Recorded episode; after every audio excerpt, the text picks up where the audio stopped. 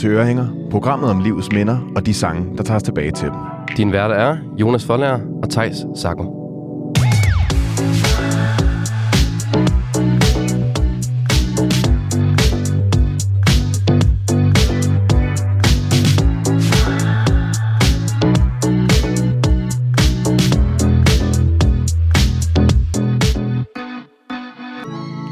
Velkommen til dagens program af Ørehænger.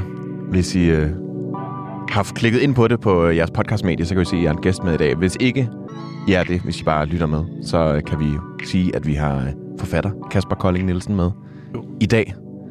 Velkommen til dig. Tak skal du have. Vi er glade for, at du har lyst til at være med. Jamen, det synes jeg lyder, virker rigtig hyggeligt. Hvad hedder det? Hvad var det for en jingle der i starten der? Den allerførste? Den allerførste, ja. Det er vores øh, sådan talent øh, intro jingle. Den var vildt, øh, vildt funky. Er fedt? Hvem har lavet det? Dun, dun. Det er. Peter herindefra, som laver alt vores Ja, musik. Sejt.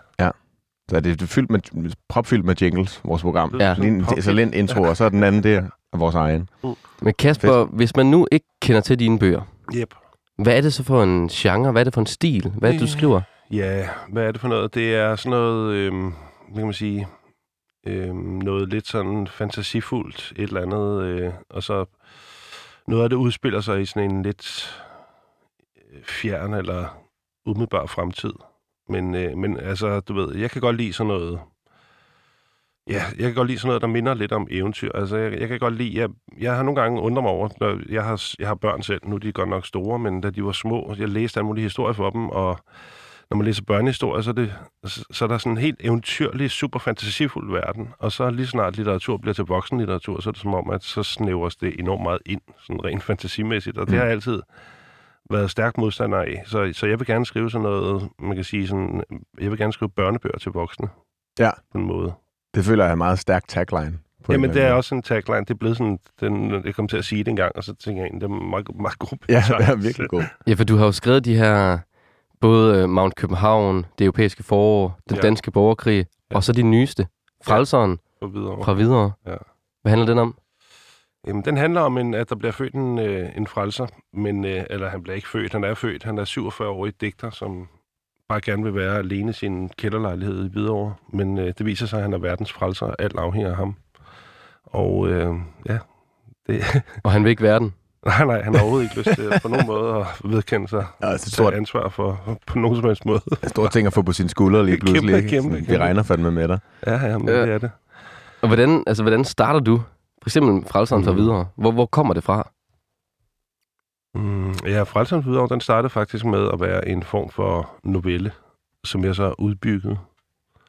Og, men det er meget forskelligt, hvordan det starter, synes jeg. Det, det har jeg aldrig prøvet før, det der. Men, men det, det var en meget god måde at gøre det på, fordi at det skabte en meget stram struktur.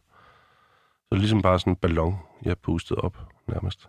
Ja. Så kunne den pusses mere op, end du lige troede til at starte med. Mm, ja, så var det sjovt at skrive, altså fordi det er også ekstremt afgørende, om, om, altså fordi det, det er sindssygt hårdt at skrive en bog på 200-300 sider. og sådan. Jeg, jeg fatter faktisk ikke overhovedet, at, øh, at det kan lade sig gøre, altså når man ligesom tænker på det. Men, øh, men det er sådan, altså det er, hvis man ligesom finder den der stemme, hvis man finder den, en, en, en fortællerstemme, som er sjov at skrive på, så, så, så er det som om, og et, og et univers, man ligesom befinder sig i, og en, en eller anden form for logik i det univers, så er det som om, og så kan man skrive. Altså, det, det, det, jeg tror, det er meget det, det handler om. Det handler om at komme i en situation, hvor, man overhovedet, hvor det overhovedet er muligt at skrive en bog. Det, det er sådan, jeg ser det, og det, og man skal ligesom kæmpe for det nogle gange i flere år, for at finde den stemme der. Det er sindssygt svært nogle gange at finde den stemme.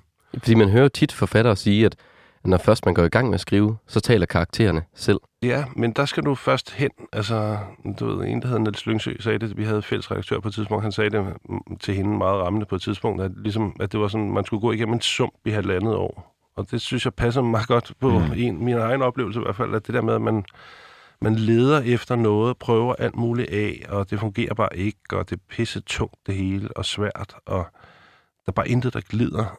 Og så lige pludselig så rammer man så et eller andet, så finder man et eller andet. Kasper, vi skal jo til øh, det første minde. Ja. Og øh, hvor er det, vi skal hen? Ja, vi skal til min folkeskole. Eller hvad tænker du på? Drenge, Ja. ja. om rent musikalsk? Jamen, eller hvad? nej, Hvilket band, eller hvad? jeg, Vil du have, jeg skal sige et navn for Nej, bandet? nej, for det kan vi faktisk godt... Det vil øh, ikke tør at sige det Hvad vil du have, Jonas? det kan vi godt gemme lidt, men jeg vil faktisk Jeg, gerne... jeg valgte et band, som vi ikke kan udtale. ja, det, det, det, det, det snakker vi lidt om, inden vi gik på, så øh, det vil jeg helst ikke udtale i dag. Men Kasper, jeg tænker, inden vi skal tilbage, eller inden vi skal til navnet, Ja. kan du så ikke prøve at tage os tilbage til folkeskolen? Jo. Hvad var det for en folkeskole? Kan du prøve, mig og Thijs Mm. Kommer hen til dig, besøger din folkeskole, og du lukker os ind, skal ligesom vise os rundt. ja. Hvad ser vi?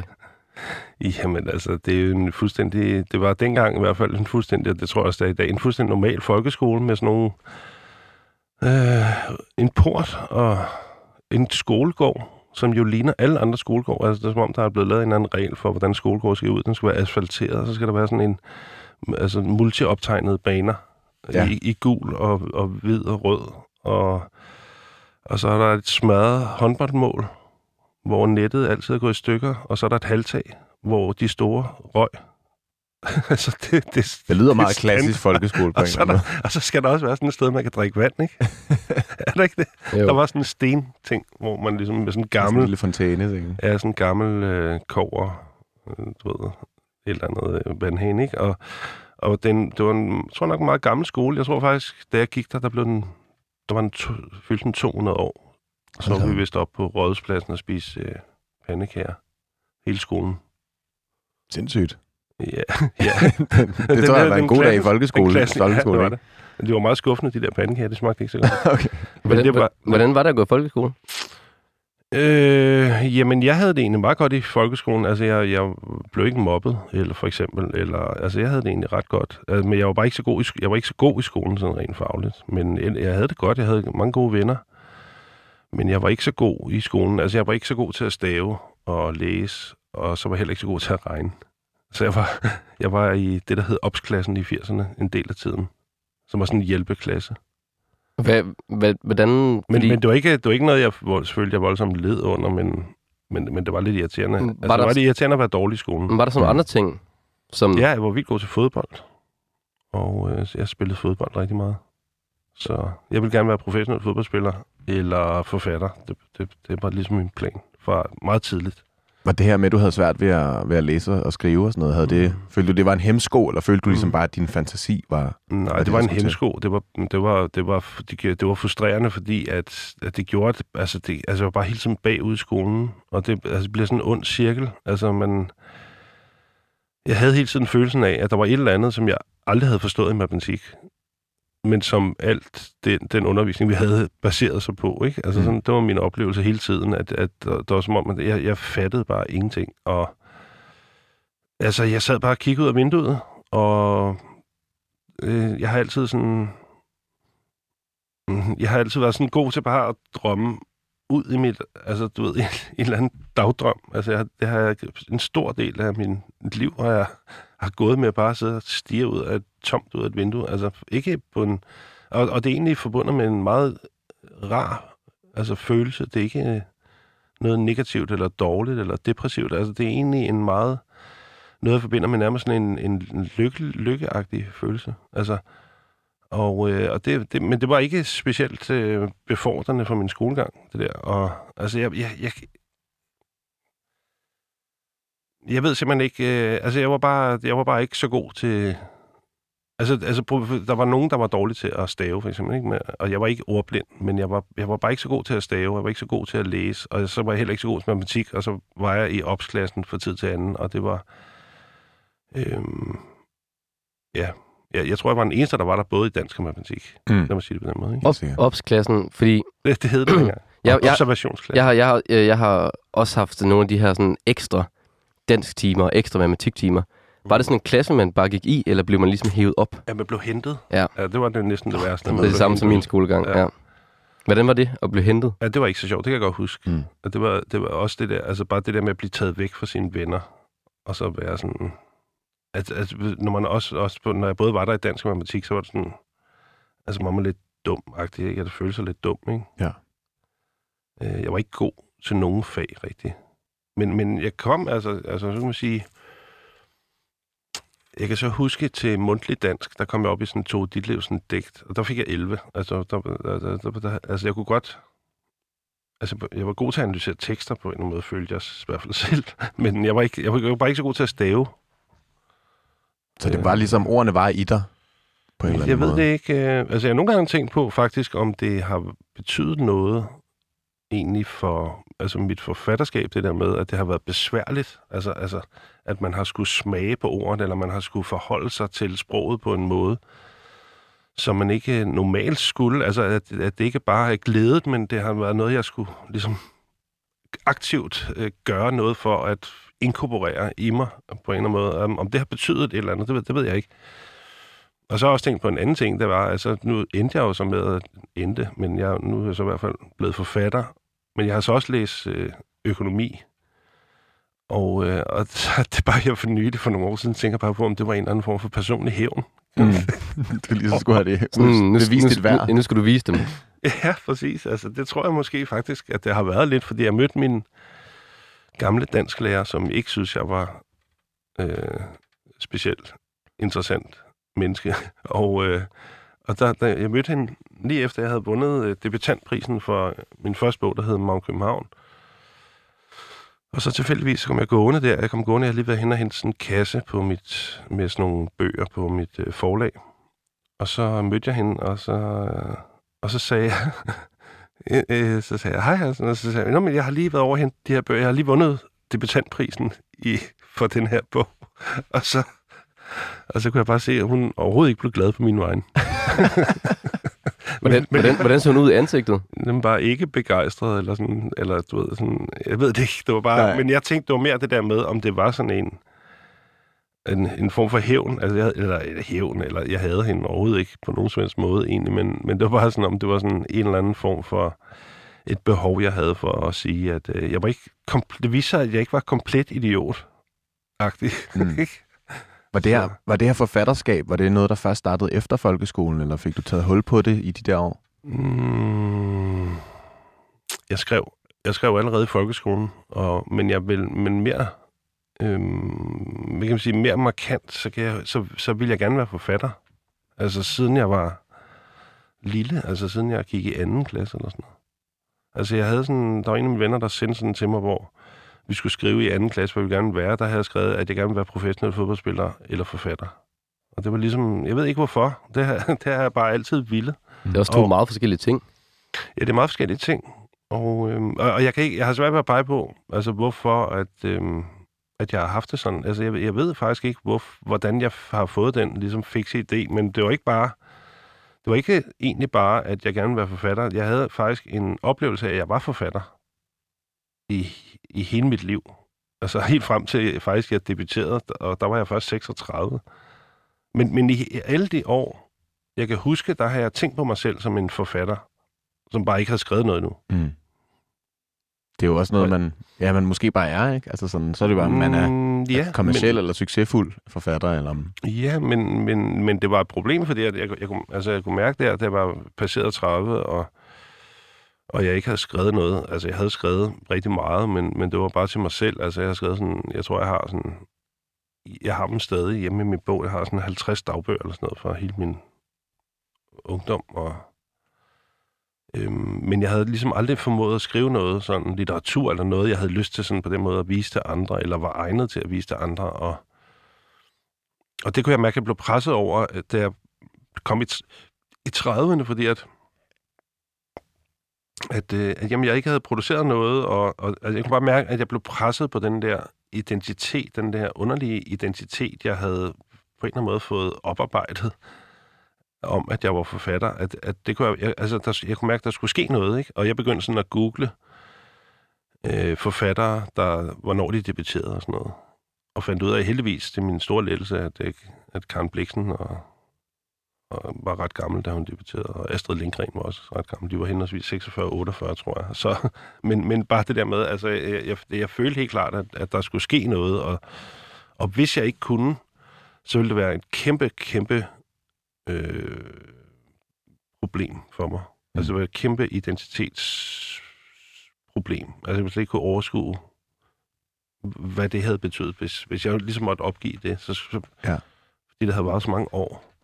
Ja, det er identitet fra anden klasse, det er jo også en, Ja, en ja. stor del af det. Og jeg ved ikke hvorfor, som sagt, altså hvorfor jeg har haft det sådan. Nu har jeg jo selv børn, som jeg har en dreng på 20 og en, og en pige på 17 nu, og altså, øh, og de, de har ikke sådan en eller anden ting, de, i hvert fald ikke noget, det kan selvfølgelig være, at de ikke har fortalt det, men, øh, men når jeg har spurgt dem, så har de ikke, de har ikke haft en eller anden ting, de gerne vil øh, på den måde. Og det synes jeg ikke overhovedet er negativt, egentlig.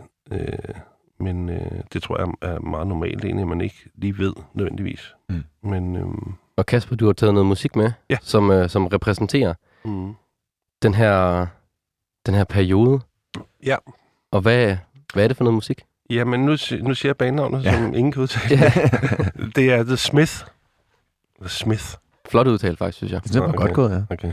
Hvad er det for en sang, du har taget med til den? Ja, det er også svært at udtale Ja. ja. titlen. Big Mouth Strikes Again. Ja. Men, øh, men det, det kunne lige så godt have været nogle andre numre. Nu valgte jeg bare sådan lidt upbeat nummer med dem, men det kunne have været mange andre. Altså Real Around the Fountain for eksempel, eller Half a Person, eller It's Over. Er også nogle fantastiske numre, som jeg overvejet, men ja, nu valgte det der nummer, fordi det er sådan også lidt, der har nogle lidt hit-agtige kvaliteter, der er sådan lidt upbeat i det. Så lige prøve at sætte det lidt på, bare lige at komme lidt ind i Ja. stemningen her.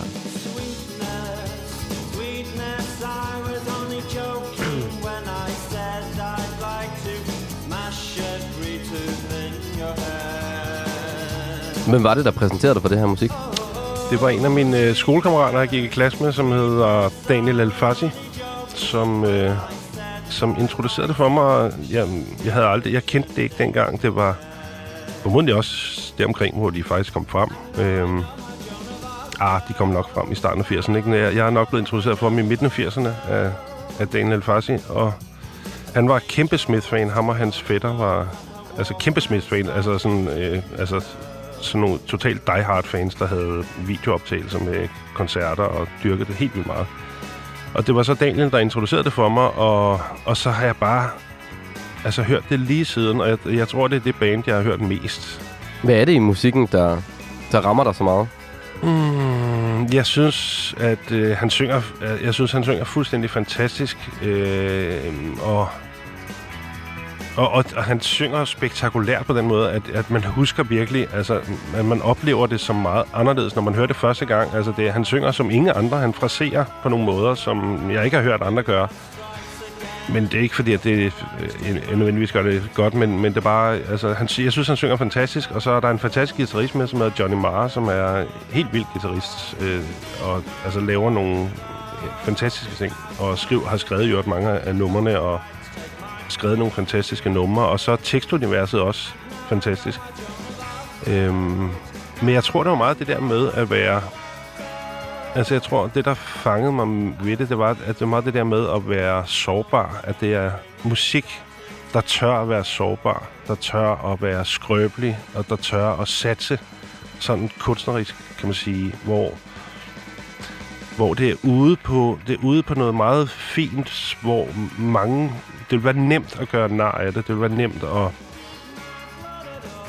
Altså, la da da da da. Altså, det er ja. nemt, og det er så fint og, og skrøbeligt på en eller anden måde. Og, og, og tåre at være der hele tiden. Altså, det er som om, at musikken tør at være der hele tiden. Men også en, en musik, hvor der er, kan man godt sige, to sådan lidt modstridende ting. Der er, der er den her, den her vokal, som er meget personlig og meget sådan indadvendt. Og så er det musikken, som du også talte før, er sådan lidt mere hit-agtig, mere upbeat. Ja, altså det kan man godt sige, der er, der, altså mange, men der er nogle af deres numre, som har sådan nogle hitkvaliteter. De havde jo også store hits, øhm, og bare på toppen af poppen og sådan noget i 80'erne, tror jeg. Ikke? Så de, de har været ligesom på toppen af, af hitlisten og sådan noget. Ikke? Øhm, ja, men det er rigtigt. Og så er der også en anden underlig dobbelthed i det. Det er, at, at samtidig med, at det er enormt skrøbeligt og fint, og på den måde enormt modigt, synes jeg. Altså enorm modig musik, hvis jeg skal sige noget sådan om det. Så er det også... Øhm, Jamen så teksterne faktisk også, altså af og til, sådan lidt aggressive. Altså, altså det er sådan, for eksempel, altså øh, de har lavet et nummer, der hedder Meet is Murder, som er sådan vegetarernes slagsang, ikke? hvor Morrissey bare synger om, altså hvor, hvor, øh, hvor barbarisk det er at, at slagte dyr. Og, altså, der er en enorm stor vrede i det, og han, han, han tør ligesom være vred. Han, han, han, han er så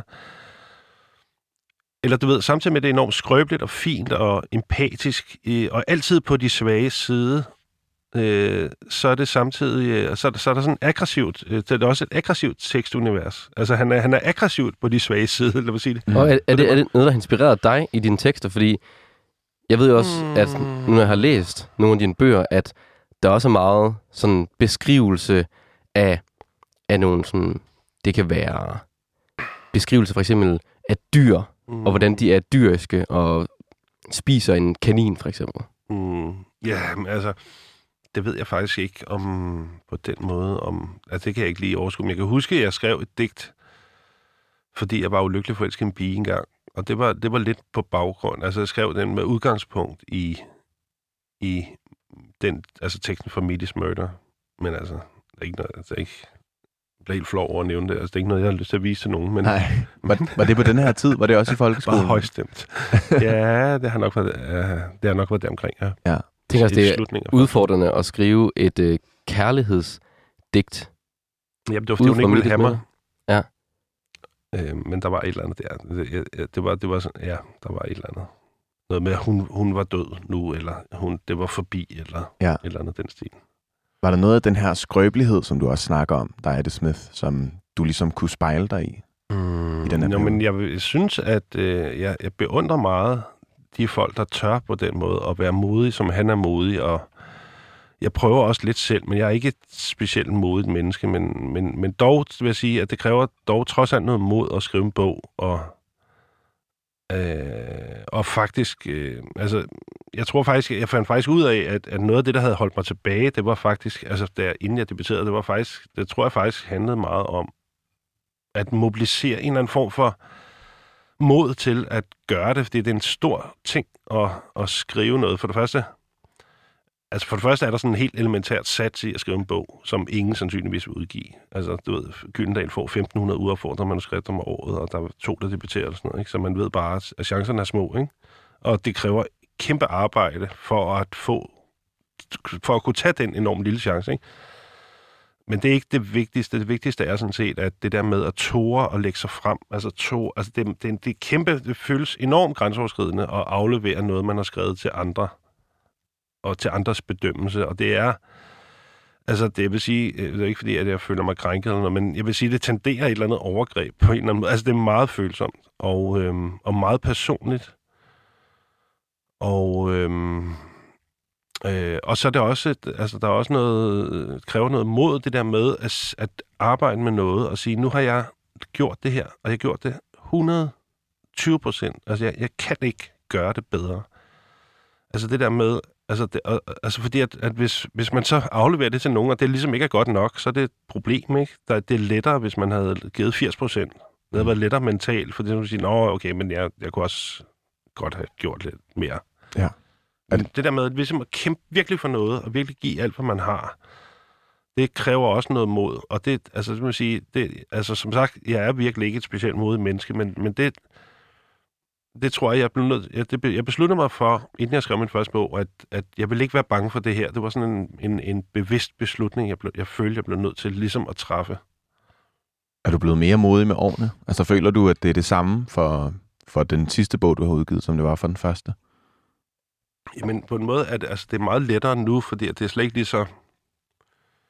Øhm, bare det der med, altså når du afleverer dit manuskript der, så fik jeg fik afslag fra alle forlagene, men så Øh, henvendte Gylden så, Gyldendal sig på et tidspunkt efter et halvt år eller sådan noget. Og bare det der med at gå fra, at det var noget, man sad og skrev. Jeg sad og skrev hele min første bog i hånden i sådan nogle, de der kinesiske dagbogsbøger der, dem, dem har jeg mange af dem. Men så, altså, altså gå fra at sidde og skrive det der i hånden, til at lige pludselig have en redaktør og sådan blive talt til, som om, at man er en forfatter, der er i gang med at skrive en bog. Det var bare sådan en kæmpe, kæmpe ting, og en kæmpe omvæltning, og en sådan en mega selvtillidsagtig boost for mig, som gjorde det hele altså meget lettere. Altså det gjorde det, det gjorde det meget lettere.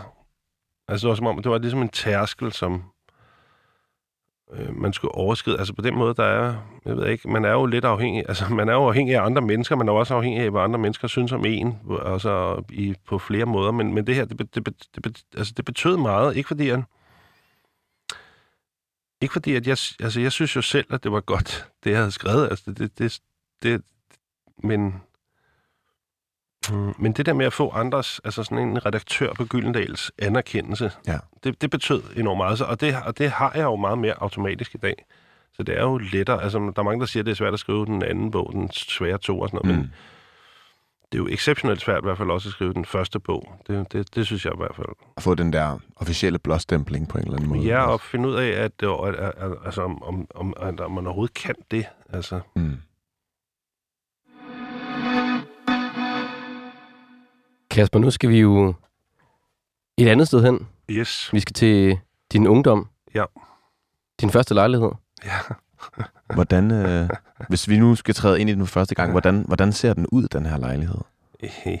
Men den... Øh,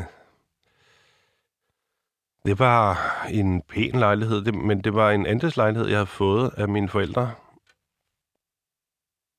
Jeg er opvokset på Nikolaj Plads i København, og så havde øh, vi kendt vi nogen. Min fars nye kones mor boede i en andelsboligforening i, øh, i Fredericiagade, lige ved Amalienborg. Og så fik en lejlighed der. Er det en stor lejlighed? Nej, den var nogen af 50 kvadrat, men den kostede 38.000. Okay. Det er, hvordan, var det, hvordan er det i nutidspenge? Er det sådan, Ja, det var ikke 50.000, altså det kostede Okay. ingenting. hold da op. Altså den kostede, jeg tror den kostede 1.200 om måneden eller sådan noget. Og hvem var det? Flyttede du alene, eller? Øh, jeg flyttede ind med en af mine venner. Ja. Øh, først så boede jeg der med en af mine venner, der hedder Michael, og så boede, nej, og så, jo, jeg boede der både med en, der hed Michael, og så en, der hed Tobias. Hvordan var det at, at flytte hjemmefra for første gang? Øh, det var mega fedt. Altså, jeg, jeg flyttede hjemmefra, da jeg var, jeg var lige fyldt 18, og øh, jamen, det var bare mega fedt. Altså, at have sin egen lejlighed og, og bo, altså bo der med, med nogle venner, ikke? Og, altså, og det var... Nu ved jeg godt, øh, at folk tænker, at, øh, at, det, at det ser sådan, altså man forestiller sig sådan at flytte ind i Frederiksgade der, men, men altså, det var jo, altså, København var ikke rigtig blevet mondæn der. Altså, Indre By var ikke rigtig blevet mondænt. Altså, og Køb Indre By var slet ikke mondæn i 80'erne, da jeg voksede op. Og var heller ikke rigtig blevet det der endnu. Så der var, ikke, der var for eksempel ikke fjernvarme. Der var, der var elvarme, det havde vi ikke råd til at bruge. Og så var der sådan en brændeovn. Og så fandt vi tre rundt omkring og tændte op med det, for, for ligesom at holde varmen. Men vi havde det mega fedt, altså, og det var super fedt. Hvordan? Og, Hvordan var dit værelse indrettet? Jamen, jeg sov i stuen, og så havde, øh, øh, ja, så havde øh, henholdsvis Michael og Tobias, det, det, det der ligesom var soveværelse, det var en toværelses lejlighed, ikke? Og øh, jamen, det var bare sådan en lille lejlighed. Der var sådan lidt sådan bjælke inde i stuen, og et lille køkken, og ja, Frederiksgade nummer 10, første sal. Hvad for nogle, øh, hvad for nogle ting lavede I den her lejlighed? Øh, vi drak rigtig meget, gik rigtig meget i byen og, og røg rigtig meget hash.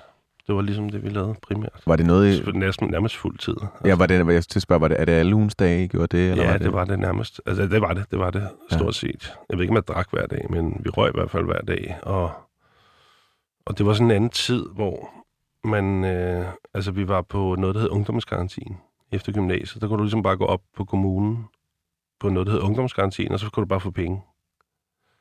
Og det var sådan en helt omvendt situation. Så senere hen har jeg prøvet at være på A-kasse, hvor det var sådan mega ubehageligt at være deroppe. Men dengang, der var det overhovedet ikke ubehageligt. Der var det ubehageligt for sagsbehandleren. Så, altså, man gik bare op, og så sagde jeg jeg vil gerne have mine penge. Og var det noget, man, man ligesom kunne leve for? Ja, ja, det der? altså det var sådan et eller andet, sådan 6-7.000 kroner eller sådan noget. Oh. Og så gik man op, og så fik man sine penge, og så var de altid, så sagde de, har du ikke lyst til, øh, øh, har du ikke lyst til at lave et eller andet, øh, har du ikke lyst til at, at få et job, øh, eller vil du ikke på højskole, eller et eller andet? Og så sagde jeg bare, nej, nej, jeg skal bare, jeg skal bare have mine penge. Så fik man sine penge. Og så var I ellers bare i lejligheden. Ja, ja, så var det ligesom, bare gik man bare op og hentede sine penge. Og en af mine venner, øh, faktisk Tobias, jeg boede sammen med, han, øh, han fortalte, at han vidste meget om sådan noget sagsbehandling og kommunen og rettigheder og sådan noget. Han sagde, altså, hvis de ikke ville give en penge, så skulle bare blive siddende. De skulle give en penge. Og der, jeg har aldrig haft problemer med at få penge. Nej. Og så på et tidspunkt, så sagde jeg, Nå, men, nå, men det kan da godt være, at jeg gerne vil på højskole. Og så, så, så betalte de min højskole og gav mig lommepenge med. Altså, det var bare, det var bare stilen Det, lyder, dengang. det lyder helt sindssygt, at det kunne sig gøre. Ja. Sådan er det ikke mere. Hvordan, øh, hvordan var du sådan... Hvad for en type menneske var du, da du flyttede hjemmefra? Jeg var sådan en type, der gik rundt. Jeg gik rundt med en øh, pose, øh, sådan en øh, Irma-pose eller en eller anden Netto-pose eller sådan noget. Og så havde jeg øh, min øh, notesbog i, og så, og så sad jeg på caféer og skrev. Og skrev digte, der handlede om, øh, hvor hårdt jeg havde det, eller sådan noget. Hvor hårdt livet var, et eller andet. Hvorfor synes du, livet var hårdt på det tidspunkt? Det synes jeg heller ikke, tror jeg. Altså, men, men jeg, det var sådan, jeg følte, det var en eller anden form for sød melankoli, mere end det var noget som helst andet. Var det sådan en eller anden... Øh, hvad kan man sige, sådan øh, forfatter, digter, Ja, ting, ja, du følte, ja. du skulle have Ja, ja, helt på klart. Jeg følte mig i kontakt med et eller andet digterisk og altså tidligere digter og alt muligt. Var du, var du dengang, var du sådan meget øh, stringent i forhold til, hvornår du så skrev, eller var det sådan Nej, lidt, nej, lidt med så- løs hånd? Nej, det er fuldstændig med løs hånd. Ja. Men jeg skrev, jeg, jeg skrev hver dag. Det, det, det gjorde jeg helt sikkert. Øh, det var en del af, min, af det, jeg gjorde. Altså, også, altså, jeg, det har jeg altid gjort. Altså, også, hvis, altså, du ved, også hvis jeg var ude at rejse, og sådan, jeg aldrig har holdt fri fra det. Jeg har altid, aldrig set det som et arbejde. Øhm, altså i hvert fald dengang. Øhm, altså det var bare sådan, det var sådan en måde at, det er en måde at leve på, eller sådan noget. Være, sådan en måde at være til på, at, at have brug for at reflektere øh, over livet via øh, en eller anden form for skrift. Øhm, jeg, jeg havde også en oplevelse, at faktisk, det var også en af de plader, jeg overvejede, om jeg skulle vælge, fordi at øh, Tobias, som jeg boede sammen med på et tidspunkt i lejligheden der, han introducerede mig for en plade af Cliché, eller er Lars Hug, det er Lars Hug, der har lavet en plade, der hedder øh, City Slang, som er lavet på baggrund af Søren Ulrik Thomsens dæksamling City Slang. Og den hørte jeg helt vildt meget, den plade. Mm. Altså, det er nok den enkelte plade, der betyder mest for mig, og, og, og grunden til, at jeg, altså, jeg var simpelthen så vild med den plade, og, og det gjorde, at den plade, plade gjorde også noget for mig, fordi at, at den gjorde, øh, den fik mig til at forstå, at, øh, at digte ikke er, øh, altså ikke egentlig skal opleves som tekst, som man havde fået det beskrevet i gymnasiet, men det i langt høj grad er en sang. Altså, man skal opfatte det meget mere som et stykke musik. Altså, det er en... Det er en, et, nogle lydbilleder, som er sat sammen til nogle sætninger, som nogle gange, ingen, ingen gang, altså det er ikke engang sikkert, at det giver mening nødvendigvis på sådan en intellektuel plan. Men det er meget på et intellektuelt plan, og på sådan en fortolkningsmæssig plan, man har forholdt sig til, til lyrik i, i folkeskolen og i gymnasiet. Men, men det var første gang, jeg, jeg, jeg fik forståelsen af, at digte i virkeligheden er noget, man skal høre som en, en, en slags sang. Og egentlig også, at det, det er sådan lidt svært at diskutere, for der er nogle sange, man godt kan lide, og så er nogle sange, man ikke kan lide. Og, og derfor så, så kan det egentlig også være lidt svært at diskutere eller forholde sig til det, som jeg oplever er helt essentielt i forhold til lyrik. Men, men det var sådan første gang, jeg, jeg forstod det.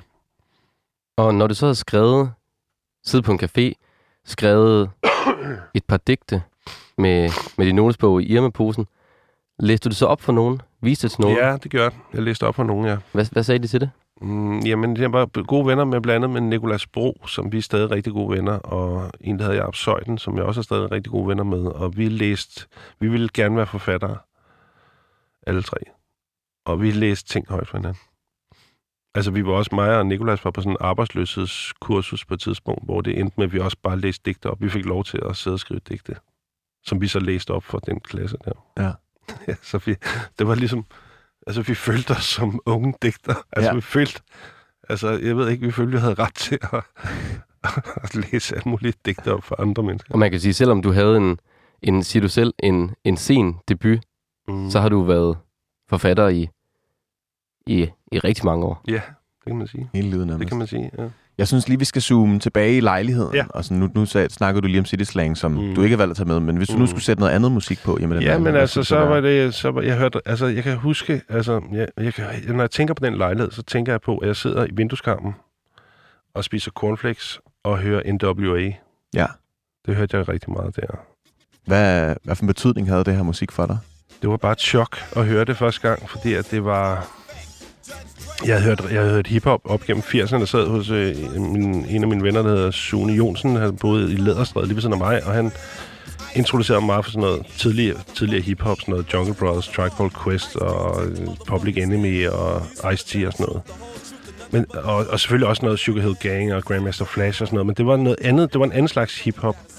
Og da første gang jeg hørte NWA, det var første gang jeg hørte noget, som var sådan altså funky på den måde. Altså hele den der West Coast sound, det var bare helt anderledes end den Østkyst hiphop-lyd, der havde været før.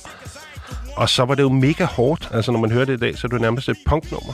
Mm. Og så var der også en anden ting ved det, det var, at, øh, og det kan være lidt underligt at sige i dag, men der var noget befriende over den der politiske ukorrekthed. Og det er fordi, at, at som barn af 70'erne og 80'erne, der var faktisk vokset op i en meget politisk tid, hvor det bare var fedt at høre nogen, der sagde bitches og fuck og, og sådan nogle ting.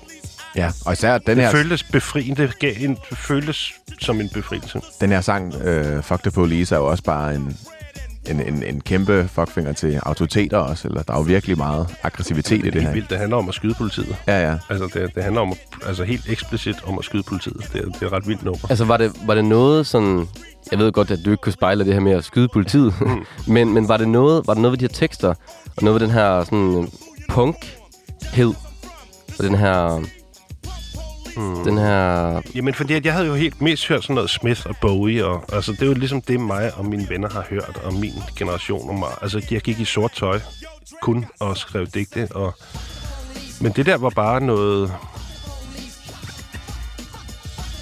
Ja, ja, på en måde var det også punk. På, altså, det, havde, det har en eller anden punk-energi og en vrede i sig. Og så var det bare øh, en vild historie om hele det der gangstermiljø og hele det der sted, altså Compton, hvor de kom fra. Og, altså senere hen har jeg tænkt, at det... Altså, ikke se, altså, jeg tror, det har været enormt skadeligt, egentlig, alt det der, hele det der gangsterunivers der, øh, på mange måder, og, og det er mega problematisk, altså. Øh, senere hen, nogle år senere, der boede jeg i Afrika, i, i Namibia, i, i Sydafrika, og, og der fyldte det meget, det der gangsterunivers. Altså, det var, der var mange tydelige referencer til alt det der, til Tupac og Altså de, i de blandt befolkningen, der boede dernede? Ja, eller hvad? altså blandt de sorte øh, dernede, Ja. og, og der var mange våben dernede, og meget kriminalitet, og, og der var sådan en dyrkelse af det der gangster. Altså du kunne se det på tøjet, og alle, alle havde sådan nogle bandanaer på, eller, eller du ved... øh, Det var en, en meget tydelig reference, især, ud, især jeg arbejdede i sådan en slumkvarter. Og øh, altså hele den der idealisering af, af sådan killers og gangster, sådan noget shit der, det, altså det, jeg tror egentlig, det har været virkelig altså skadeligt på mange måder, men, men da jeg hørte det der dengang, der føltes det bare som en befrielse, og der føltes som, at det åbnede op for en verden, som jeg slet ikke kendte. Øh, altså, eller, Hvor- Hvordan var mødet med den her sådan, øh, anden kultur, end hvad du var vant til? Altså det her univers? Ja, det føles bare som...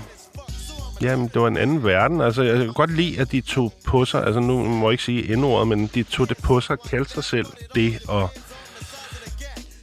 Altså, du ved, det var ikke, der var ikke sådan noget socialpædagogisk over det, hvor man reflekterer over sit liv, og jeg følte mig fremmedgjort, eller whatever, et eller andet bullshit. Altså, de, tog det, de tager det jo bare på sig. De, de er bare hårde. Altså, de, de, de er dem, de er, fordi mm. at sandsynligvis de kommer derfra, hvor de kommer, men det ændrer ikke ved, at de ligesom bare har taget det på sig, og, og de siger det bare altså højt. Du ved, hvem de er, og, og det var der bare noget... Øh, det var der var noget virkelig fedt ved, og så var der noget i det, som, øhm, som bare stod i kontrast til noget, som der havde domineret hele 70'erne og 80'erne, som var sådan en socialpædagogisk, politisk, aktivistisk et eller andet, som jeg var træt af. Jeg har også i kollektiv noget af min barndom. Jeg er træt af det der hippie-lort der. Ja. Og det var fedt. Det var, det var på en måde mere i opposition til alt det der hippie-shit, end, øh, end punken havde været. Ja. Og jeg var lidt for ung til at være en, jeg var for ung til at være punker. Så jeg har aldrig været punker, men jeg, jeg, du ved, men jeg gik bare i sort tøj og sådan noget, ikke? Men, men det her var, var også i opposition til det, som man bare hang en langt ud af halsen på det tidspunkt. Tror du sådan, at, at den der, nu snakker du om ærligheden her også, at det er noget, der ligesom går igen i den musik, du, du sådan har, der har formet dig i dine unge dage? Jamen, det har jeg ikke tænkt over, men det, det kan da godt være, at, øh, at øh, altså, der er jo noget, der er noget virkelig altså, ærligt over det i den forstand, at det bare er totalt usensureret, ikke? Øh, bare derudad. Dybt problematiske tekster, når man kigger på dem i dag, ikke? Øhm, men der, altså, det føltes bare som befrielse der, på mm. en eller anden måde, og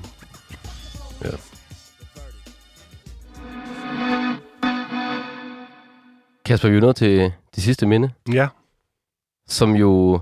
Vi er jo gået fra, fra lige flyttet hjemmefra. Mm. Nu springer vi lidt i tiden, Ja, spring med tiden, ja. og til at øh, til du bliver far. ja. Hvor, hvor skal vi tilbage, da du blev far? Hvor skal vi hen? Der var jeg 28. Der var jeg, boede jeg i, jeg boede sammen med min kæreste. Vi havde ikke boet særlig sammen særlig længe. Øh, hun havde en, en lejlighed inde i øh, Nørresøgade, og så flyttede jeg ind til hende, og så blev hun ret hurtigt gravid. Og, Og, hvordan, så panikker jeg, panikker jeg totalt. ja, hvorfor panikker du? Altså, da hun fortalte mig det, der var jeg på cykel, så kørte jeg, ind i, kørte jeg galt. Jeg kørte ind i stilas. Bare direkte ind i stilas. Jeg var rystet. Altså, men fordi at jeg følte overhovedet ikke, at jeg kunne overskue mit eget liv overhovedet. Og, og altså, tanken om at skulle have ansvaret for et, et, et menneskeliv, et lille... Altså, det var, jeg synes, det var fuldstændig altså, absurd. Øh, svært at, at overskue. Hvad var det for en periode her i dit liv, som du, du siger, du Mm, ja, ikke, du havde det var en periode, kan man sige, hvor jeg havde, min, min 20'er havde ikke været så gode, fordi at jeg, altså, man kan sige, min mor hun døde, da jeg var 19, og sådan meget ud af det blå, og så var jeg egentlig meget sådan alene i verden, øh, og havde ikke rigtig noget familie. Jeg så min far lidt, men det var ikke så meget, han boede i Jylland, og der var heller ikke nogen, der kunne hjælpe mig, for eksempel økonomisk og sådan noget, så, så det var sådan, ja, øh, Var det noget, der bekymrede dig? det er helt vildt, altså. Jeg, altså det helt, jeg, jeg faktisk, jeg, jeg, jeg, jeg var lige startet på filosofi, øh, da det skete. Jeg, var flyttet til Odense, fordi jeg, ikke, jeg kunne ikke komme ind i København, jeg havde for dårlige karakterer. Øhm, og så fortsatte jeg egentlig der, bare efter min mor døde der, og, og blev færdig med andet år med hiv og sving. Men, men det sidste halve år, der var jeg begyndt at få sådan noget angst, sådan nogle angstanfald. Fordi at, jeg tror, jeg, at jeg, jeg kunne ikke finde ud af at græde over det, for eksempel. Jeg, jeg, jeg har aldrig grædt over, at hun døde, for eksempel. Heller ikke i dag. Nej, Altså, heller ikke i dag, nej. Øh, Men, men jeg, jeg begyndte at få sådan nogle angstanfald, og så fik jeg rigtig meget angst, og havde rigtig meget angst der i mine 20'er, men s- har det stadig lidt, øh, har det stadig noget, men, men faktisk, altså helt også i langt stykke op i mine 30'er, og det, det, det, øh, det kulminerede på et tidspunkt, da jeg var 33-34 år. Hvordan er det at gå og, og kæmpe med og have angst, Mm. og så samtidig skulle til at være far? Ja, men det var også svært, altså, fordi at... Mm, ja, jeg havde en ven der, jeg læste sammen med, som hedder Anders, som hed Anders, som desværre døde øh, under lidt tragiske omstændigheder. Og han var en skidesød fyr, og, og han var lige blevet far. Han blev, han blev far før mig, og, og vi snakkede sådan om det. Øhm, og han introducerede mig også for en plade, som jeg har nævnt, som er en plade, der hedder øh, MTV Unplugged med Neil Young. Og den, den hørte vi meget, den plade der. Og jeg kendte godt Neil Young i forvejen, kunne godt lide ham, men han introducerede mig for den plade. Jeg kendte ikke den plade, men det er en exceptionelt fed liveplade. Ja.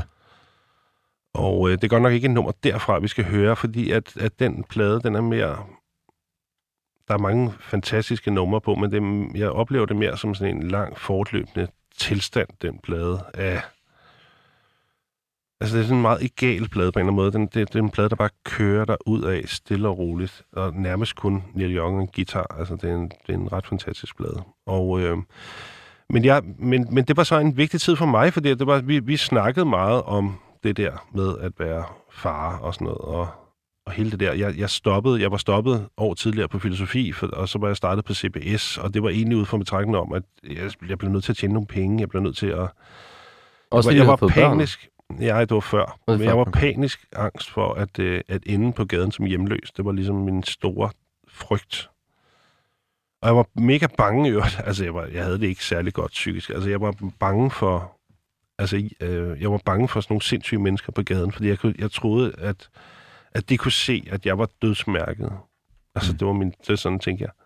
Så jeg undgik dem, fordi jeg, jeg troede, at sindssyge mennesker, jeg mødte på gaden, kunne se, at jeg var dødsmærket og skulle dø om lidt. Hvordan, øh, hvordan kom angsten sådan til udtryk? Jamen, det var blandt andet sådan, men, men det var, det, det, at, det, jeg, at jeg hele tiden tænkte på, at jeg skulle dø. Jeg hele tiden troede, at jeg havde kraft Ja. alle mulige forskellige steder. Var det noget, du... Øh, Jeg kunne ikke abstrahere fra det. Jeg kunne ikke, altså, hvis jeg gik i biografen, så kunne jeg ligesom abstrahere fra det en, måske et kvarter eller sådan noget. Hvordan, Så begyndte jeg bare at sidde og røre ved min hals og alle mulige steder. men tænker også, den angst her, hvordan ændrer den sig, da du så får ja, børn? men der sker så det, at øh, øh, på et tidspunkt, vi har fået vores første barn, øh, Alfred, og så senere øh, min datter der, Alma. Og altså, der sker så det, at der kommer sådan noget på et tidspunkt i, jeg kan sgu ikke huske, hvornår det er, om det er 2005, 6 stykker, der kommer sådan noget fugleinfluenza. Altså, det lyder meget aktuelt, men, men det er faktisk rigtigt. Altså, der kom sådan noget fugleinfluenza, og det blev jeg helt vildt bange for. Jeg troede, det ville brede sig som en pandemi. Og, øh, og det var jeg helt overbevist om inde i mit hoved. Jeg havde sådan vågent mareridt, der bare varede i flere måneder, hvor jeg, hvor jeg lå og tænkte på det der, hvordan det ville brede sig som en pandemi, og hvordan det forandrede hele samfundet, og at byen blev delt op i sådan nogle zoner med spåndplader og sådan nogle visitationszoner, man skulle gå igennem, og der var så mange, der døde i min fantasi, at, øh, at samfundet brød sammen, og også politiet brød sammen. Der var for mange, der var døde, så, så det var bare sådan, der begyndte at udvikle sådan en junglelov, som man ligesom bare, der, altså, der kunne komme rockere hen på ens adresse og bare tage ens ting eller overtage ens lejlighed, fordi at, og sådan noget, ikke? Så man skulle ligesom skaffe sig våben for at forsvare sig og sådan noget.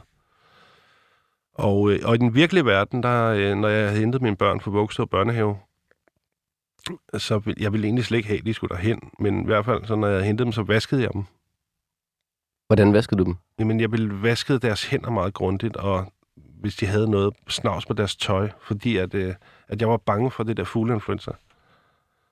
Og så sagde min kæreste, at, øh, at, det var, at, at jeg skulle have hjælp til det. Mm. Og så, og så begyndte jeg at gå til psykolog, altså, og jeg følte meget, det var sådan underligt, altså, jeg følte, det var sådan, det peakede der, min angst, og det var som om, at der var ligesom, at jeg kunne ligesom blive skizofren nu, eller, eller også så kunne jeg ligesom overleve det. Ja. Det var den følelse, jeg havde, og så gik jeg så, så gik jeg så til psykolog. Jeg havde før gået til psykolog, hvor det overhovedet ikke havde hjulpet, men så gik jeg til psykolog der, og så hjalp det faktisk rigtig meget. Og gjorde, at, at min angst blev meget mindre det, det er forkert at sige præsent, fordi den, jeg, jeg havde lige så meget angst. Det var bare ikke så overmandende hele tiden. Altså, jeg kunne, jeg kunne bedre... Jeg, jeg, kunne ikke, jeg kunne undgå at lade mig overmande af det hele tiden. Det var ikke sådan på, på samme måde invaliderende. Nej, det var ikke invaliderende. Jeg vil sige, altså jeg vil også sige, også i respekt for dem, der har lider af angst, at jeg har aldrig haft angst på den måde, at jeg ikke kunne noget. Mm. Altså jeg har aldrig haft angst på den måde, at jeg for eksempel ikke kunne studere. Øhm, men det har bare været... Ja, altså det, har, det, altså det har, men, men det har været et kæmpe problem, og, og, og super, en super irriterende belastning, altså super stor belastning, synes jeg. Og også fordi, at, at den, altså den, den angst, jeg har, den handler om, at jeg skal tænke på det værste, der kan ske. Fordi at hvis jeg tænker på det værste, der kan ske, så sker det ikke. Det er ligesom det, der er min dysfunktionelle måde at tænke på. Okay. Og Kasper, du har taget en sang med fra den her periode. Og det er så en meget sådan, positiv sang. Men det er en sang, der hedder You and Me af, af Neil Young. Hvad, hvad for en følelse får du i kroppen, når du hører den her sang? Hvis du sætter den på derhjemme, for eksempel. Ja, jeg ved det ikke. Jeg synes, han er geni, Neil Young. Jeg synes, hans stemme er så vidunderligt smuk. Og altså lys. Og Han, han, han, han, nu kan jeg ikke engang huske, hvad det hed, hans første band, han spillede i. Øh, Crosby, Still, Nash. Jamen, han spillede et band før det. Jeg kan bare ikke huske, hvad det hed. Men der sagde han, at han gerne ville synge. Han var guitarist. Og så sang han en sang for dem, og så sagde de, han kan overhovedet ikke synge. Men han kan jo virkelig synge. Han, han er måske den bedste sanger i verden. Mm. Altså, og han... Jeg ved ikke. Igen, det der med at tåre at være aparte på den måde. Tåre at, tåre at være aparte på den. Jeg synes, vi har, altså for eksempel herhjemme, altså for en som Paul Dissing, øh, synes jeg også er et geni. Altså, li- øh, jeg synes, han er lige så stor geni egentlig som Neil Young. Og, men det er også, fordi han også bare har tåre at være aparte og synge på, på sin helt, helt egen måde. Og, og det er bare så vidunderligt smukt, og, og, og det føles bare så personligt og nært, når man hører det, synes jeg. Så det er det her med at, sådan, at ture og måske at være sig selv. Jeg tror at være sig selv, men det er også en kliché. Altså, Ja. ja. For det der med at tåre og... Jeg, jeg, jeg, jeg kan ikke forklare det, men, men det er jo... Ja, jeg ved ikke rigtig, hvad... Jeg, det er bare, jeg synes, det er vidunderligt smukt. Mm. Og det føles som sagt personligt, fordi at, at han er personlig. Altså, Er det noget musik, du øh, sådan forbinder med det at være far, det her? Ja, det er det, fordi jeg, jeg forbinder det meget med den periode. Jeg hørte det meget med, med Anders der, inden han døde, og øh, jeg, jeg hører stadig Neil Young ret meget, og, og elsker ham. Altså, jeg synes, jeg synes som sagt, han er et geni. Det synes jeg også, Morrissey er. Øh, Hvordan, øh, også Dr. Dre. tre genier. Hvordan øh, den her angst, som du siger, du stadig lever lidt med i dag, hvordan, hvordan, hvilken plads har den i dit liv i dag? Mm, jeg føler, at det er blevet meget mindre intensivt, og det... Og jeg tror, det er noget, der er kommet med alderen. Jeg ved ikke, om det er noget hormonelt, altså om, om der er et eller andet, der bliver sat ned i tempo eller intensitet, at tingene bliver mindre intense. Men det, det er i hvert fald en side af det.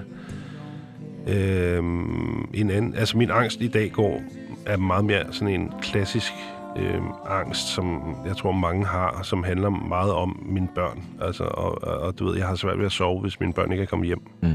om natten. Ja. Men det er, der, det er der mange, der har, så det vil ikke sige... Altså i gamle dage, hvis min kæreste hentede børnene, og de kom en halv time for sent hjem, så løb jeg ud og ledte efter dem. Jeg løb ud i bare tær på, altså, du ved, Drøn Louises bro for at lede efter dem. Fordi at, at jeg blev jeg, jeg blev overmandet af det. Og jeg bliver ikke overmandet af det i dag på samme måde, men jeg, jeg tænker stadig, altså, jeg, jeg, jeg, bruger, jeg bruger stadig meget energi på at tænke over det, men det er bare blevet mindre in, intenst. Altså, det overmander mig ikke. Nej.